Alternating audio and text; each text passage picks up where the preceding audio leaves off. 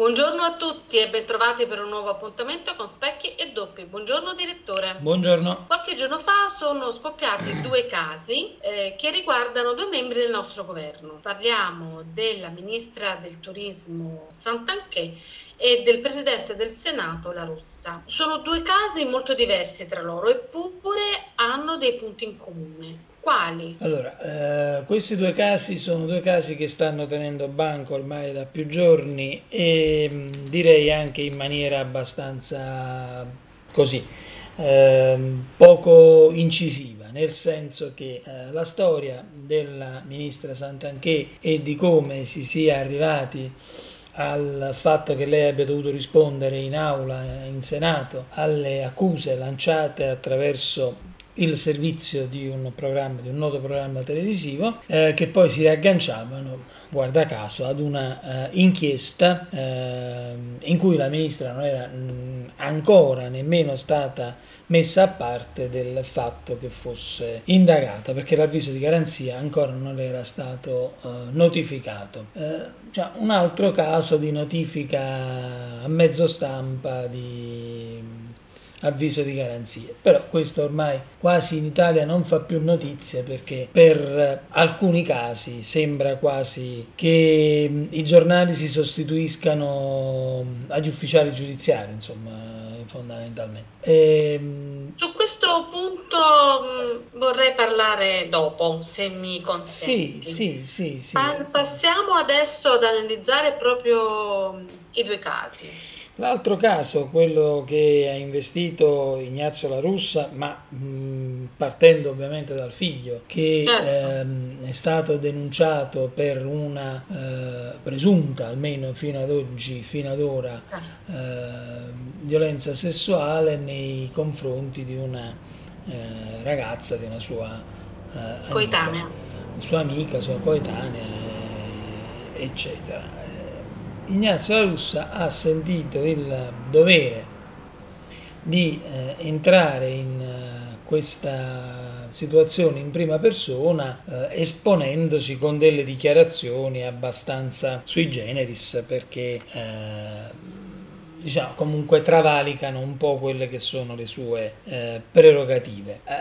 Eh, I, I due casi, per quanto possano essere simili, perché riguardano due casi di giustizia, in realtà sono estremamente diversi. Uno perché in primis la ministra Santanchè è ministro del governo, carica sicuramente istituzionale, ma assolutamente non comparabile con quella che invece ricopre Ignazio La Russa, che è il presidente del Senato e eh, quindi formalmente non un organo di governo, ma la seconda carica dello Stato. E qui proprio questo eh, fa scattare, ha fatto scattare una serie di mh, considerazioni che poi in effetti vertono sempre sullo stesso problema annoso e eh, irrisolto che abbiamo in Italia, che è quello del rapporto fra due poteri dello Stato, che uno è quello del governo e l'altro è quello della magistratura, che vanno continuamente in rotta di collisione. Allora, spiegaci meglio questo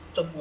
Ma più che spiegare, perché voglio dire, le paginate di giornali sono ormai sotto gli occhi di tutti, gli approfondimenti in televisione sono al ritmo di uno ogni dieci minuti, sul web articoli che si succedono di giorno in giorno, di giornata in giornata, aggiornamenti che poi non sono aggiornamenti. E il problema, il nodo fondamentale in questo momento è sicuramente quello della riforma della giustizia, la riforma Nordio, tanto per essere chiari e tanto per intenderci, che tanta opposizione ha trovato soprattutto nella magistratura, per tutta una serie di cose, ma soprattutto per il fatto che ci avvia verso quello che sarà eh, la separazione delle carriere in ambito giudiziario. Per dirla in parole povere, chi fa il magistrato inquirente non potrà andare a fare il, magistra- il giudice giudicante e viceversa, che per la magistratura è un attacco alle sue prerogative, per altri invece è semplicemente un fatto di civiltà. E i, rapp- che i rapporti fra questi due poteri dello Stato siano tesi eh, potremmo tranquillamente dire che non è assolutamente un mistero e fin dal lontano millenovecentonovantadue ci sono stati milioni di episodi eh, che hanno esplicitato questa cosa. E che due poteri dello stesso Stato si facciano guerra fra di loro, beh, non è proprio mh, qualcosa di commendevole e soprattutto non è qualcosa di augurabile in, nell'ambito di una democrazia matura, quale dovrebbe essere quella eh, italiana. Allora, in questa storia mh, ci sono un po' di... ogni capitolo ha prevaricato proprio i suoi confini. Allora, vogliamo invece rimettere tutto nel proprio alveo. Iniziamo dal giornalismo. Il compito del giornalismo è quello di fare le pulce al potere. In questo caso, dove ha fatto bene e dove ha sbagliato? Eh, il mondo della comunicazione, il mondo dell'informazione rispetto alle questioni giuridiche dovrebbe assolutamente fare un mea culpa generale e eh, mm. auto analizzarsi per capire le ragioni profonde del malessere che viene fuori dal rapporto poco ortodosso fra alcuni centri di potere giudiziario e alcuni centri di potere mediatico, perché poi, attenzione, non bisogna generalizzare, non è la classe giornalistica quella certo. ad essere investita, è quella parte della classe giornalistica che più che svolgere il proprio mestiere di cronisti preferisce fare il mestiere di ufficio stampa delle procure e mh, ovviamente la mia è una forzatura dialettica, ma certo, alla fine certo, certo. voglio dire, se i servizi giornalistici sono fatti solo ed essenzialmente sulla base delle notizie che trapelano da una parte o dall'altra, sicuramente potranno essere i migliori servizi giornalistici di questo mondo, ma saranno sempre parziali. E mi sembra un po' come la storia di qualche giorno fa, quando leggevo che alcuni degli inviati del servizio pubblico, quindi della RAI, eh, in Ucraina sono stati premiati da Zelensky, premiati da Zelensky per la eh, cronaca che hanno fatto della guerra. Ora, se un cronista viene premiato da una delle parti contendenti in una guerra, a me non sembra una cosa poi di cui avere giubilo, perché mi sembra che si stia patentando, palesando il fatto che se una cronaca è bene accetta a una delle parti e all'altra no, molto probabilmente così imparziale quella cronaca non è, mentre invece di base dovrebbe essere imparziale. E col discorso della giustizia mi sembra la stessa identica cosa, più o meno. Quindi questo rapporto dovrebbe essere, come dire, un po' spezzato, ma questo è anche marginale rispetto alla centralità di un problema, di una problematica che è quella in cui eh, ci dibattiamo ormai da trenta anni, quasi da quaranta anni, per capire, ma in Italia chi comanda? Comanda il governo legittimamente eletto, legittimamente eletto dagli elettori o la magistratura che entra a gamba tesa, ed è entrata a gamba tesa più di una volta.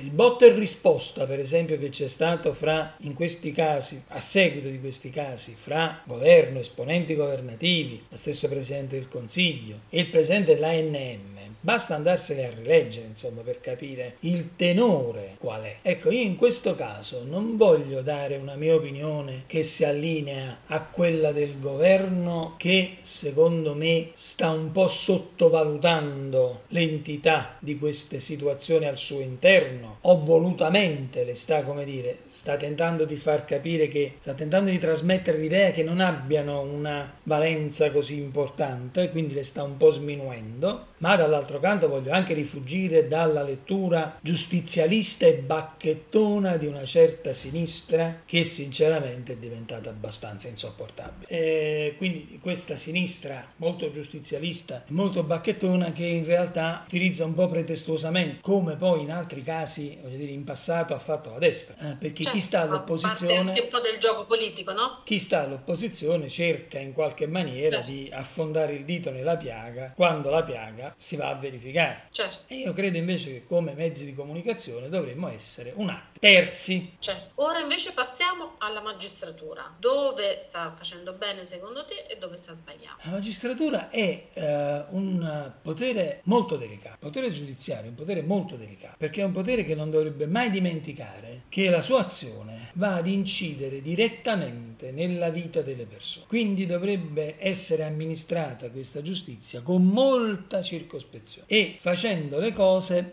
molto per bene, non per bene, molto per bene, di più, perché quando si procede con un'inchiesta giudiziaria e questa inchiesta giudiziaria viene data in pasto all'opinione pubblica, si sta agendo direttamente sulla vita di quelle persone che in quell'inchiesta vanno ad essere messe sotto la lente di ingrandimento. E attenzione, non sto facendo nessun giudizio di valore rispetto alla colpevolezza o meno di chi certo. si trova in, eh, implicato nell'indagine, ma parto sempre e comunque dal presupposto che in Italia esiste la presunzione di innocenza fino al terzo grado di giudizio. Questo molto spesso, molta magistratura lo dimentica con le convinzioni che, più, che spesso sono state eh, emesse da alcuni esponenti della magistratura stessa, no? Che dicevano che non ci sono innocenti ma solo colpevoli da scopo. A me sembra che essere arrivati a enunciare un editto di questo genere significa che dobbiamo molto preoccuparci per chi amministra la giustizia con questi presunti. Benissimo, arriviamo adesso al terzo tassello della storia, la politica. Dove sta facendo bene e dove sta sbagliando? Ripeto, la politica, se parliamo di politica del governo in questo caso, è una politica forse dovuta, mh, per carità, non lo metto in dubbio, però eh, cercare sempre di sminuire quello che accade al proprio interno e mh, non prendere provvedimenti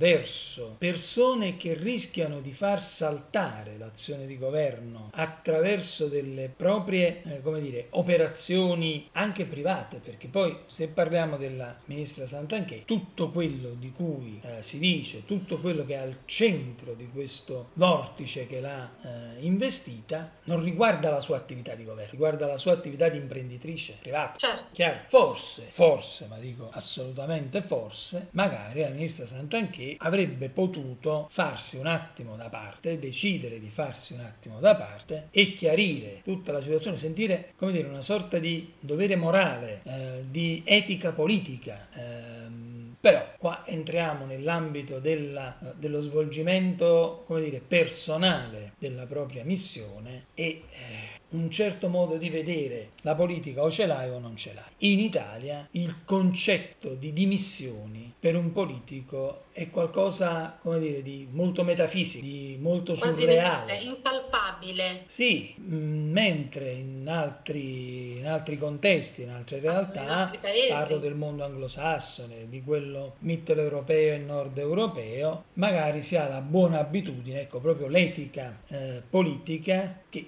nel momento in cui si viene investiti da un ciclone giudiziario ci si mette un attimo da parte, ci si fa un attimo da parte, si risolvono quelle questioni e poi si ritorna a esercitare la propria attività politica. È anche vero che in Italia questo mettersi da parte significherebbe mettersi in naftalina per dieci quindici anni, che è la durata media di un processo in Italia. Certo, cioè questo è il risvolto della medaglia. Parlando invece del Presidente del Senato La Russa. Presidente del Dov'è? Senato La Russa, se mi posso permettere, ha completamente sbagliato il suo intervento. Capisco che chiaramente il suo intervento è da padre che in qualche maniera cerca di preservare il proprio figlio, però forse lui ha dimenticato in quel momento la carica che ricopre. Lui è la seconda carica dello Stato, cioè dopo il Presidente della Repubblica è l'istituzione, lui incarna in questo momento l'istituzione più alta in grado che esista in Italia. Nel caso ci fosse un impedimento del Presidente della Repubblica subentrerebbe lui, quindi questa cosa non dovrebbe mai essere dimenticata e invece credo che l'abbia dimenticata perché si è fatto sopraffare dalla affetto paterno e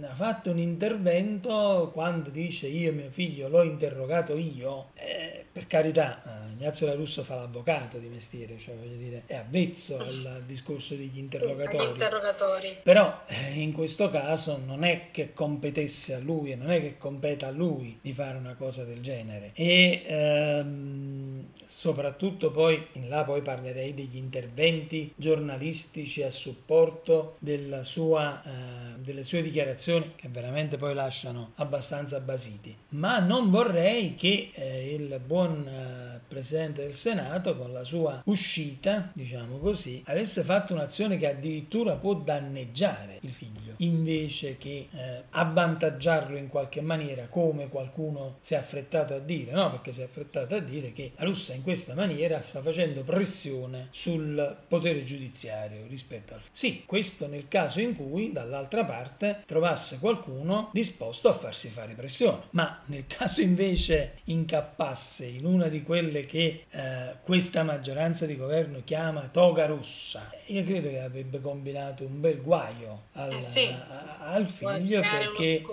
magari solo per il gusto dello scontro eh, la situazione, se si dovesse rivelare eh, insussistente dal punto di vista giudiziario, poi invece potrebbe trascinarsi. Quindi quell'intervento così ruento, così mh, forte, così preciso, io l'avrei sinceramente evitato, l'avrei evitato per evitare di eh, creare difficoltà, danno. danni al ragazzo, e soprattutto in virtù della carica istituzionale enorme, di enorme importanza che ricopre. Per, le, per la ministra Santanchè si parla delle dimissioni, di dimissioni, per lui invece? Ma guarda, in, in Italia n- non c'è prassi in questo senso, non c'è eh, qualcosa a cui potersi rifare, eh, quindi è difficile, okay. molto difficile dare una risposta a questa domanda. Veniamo al punto di partenza.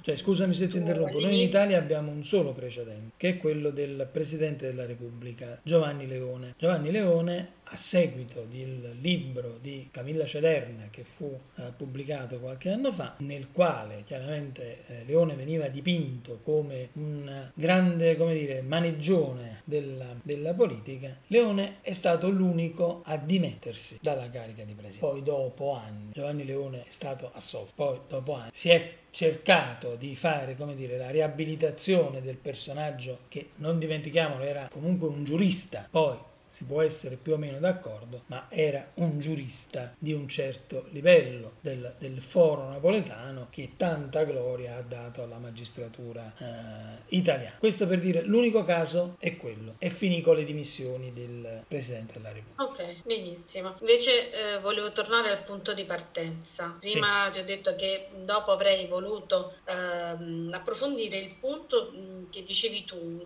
su, di questo governo che tende a, a sminuire, a sottovalutare l'importanza di queste due, questi due casi. Eh, una domanda è: secondo te il Presidente del Consiglio in primis, insomma, ehm, sta ben, guardando a, questa, a questi due casi come ad una provocazione al suo governo, e quindi lei è intenzionata ad andare avanti eh, nonostante tutto, o è una mera convenienza? Diciamo che qualcuno già dalle parti del governo sta recitando Uh...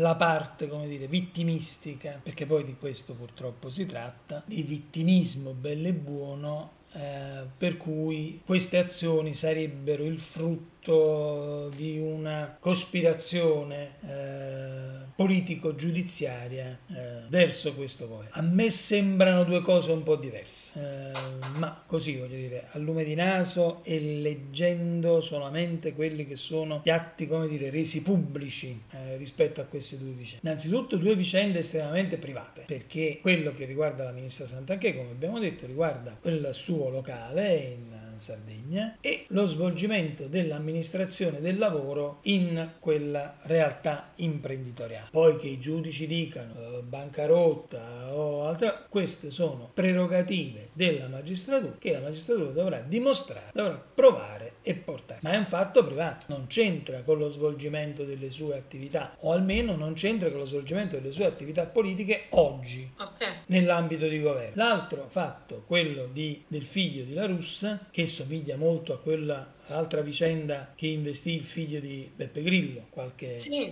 assolutamente. Eh, qualche anno fa, è una questione completamente diversa, cioè una questione dove eh, se La Russa non fosse intervenuto in prima persona, nulla queste, cioè non c'era proprio da dire nulla, perché era una cosa che riguardava il figlio di una personalità politica, ma il figlio, non è che le colpe dei figli possono ricadere sui padri o viceversa, laddove venisse comunque appurato che colpa, reato, eccetera, eccetera. Certo, c'è. certo, siamo sempre nell'ambito delle ipotesi al momento. Ripeto, qui quello che mi ha fatto veramente specie è leggere alcune cose su alcuni giornali in cui subito, immediatamente è partita la delegittimazione del, della vittima, in cui si è cominciato a dire sì, però la ragazza era consumatrice abituale di cocaina e quindi come se questo, voglio dire, potesse significare qualcosa, ma ripeto, io nel merito delle accuse, nel merito giudiziario, non mi sento proprio di entrarci. Ci entro in questo Anche caso... Questo però potrebbe essere uno strumento di pressione, no? Ci entro in questo caso proprio per ritornare al discorso della... Ehm... come dire, contiguità fra potere e l'informazione. Per me, quando l'informazione va a braccetto con qualsiasi potere, non è più informazione, è propaganda, che è cosa molto diversa, non è nemmeno comunicazione, è propaganda. Certo. Per cui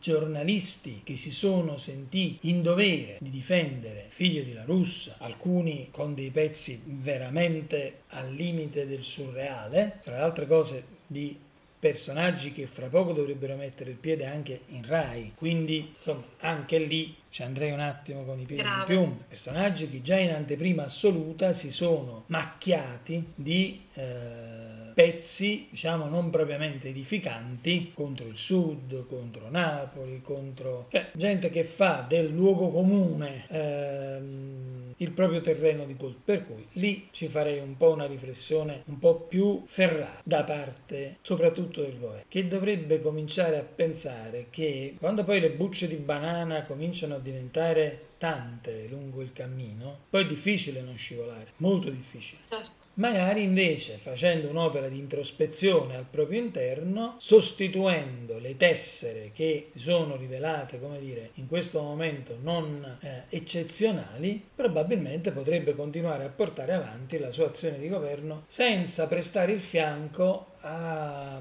quelle che possono essere poi gli attacchi della, dell'opposizione che, ripeto, Ripeto, vedendo la piaga ci ficca il dito dentro e eh, chiaramente non, non lo toglie fin tanto che la cosa non diventa pesante. Bene, allora noi aspettiamo gli eventi, lo sviluppo di questi eventi. Sì. E ti ringraziamo per la tua preziosa riflessione anche oggi e auguriamo ai nostri ascoltatori una buona giornata. Li ringraziamo per l'ascolto e l'attenzione che ci hanno dato. Io ringrazio tutti, ringrazio te, ringrazio gli ascoltatori e chiudo con un'esortazione alla nostra classe: facciamo i giornalisti.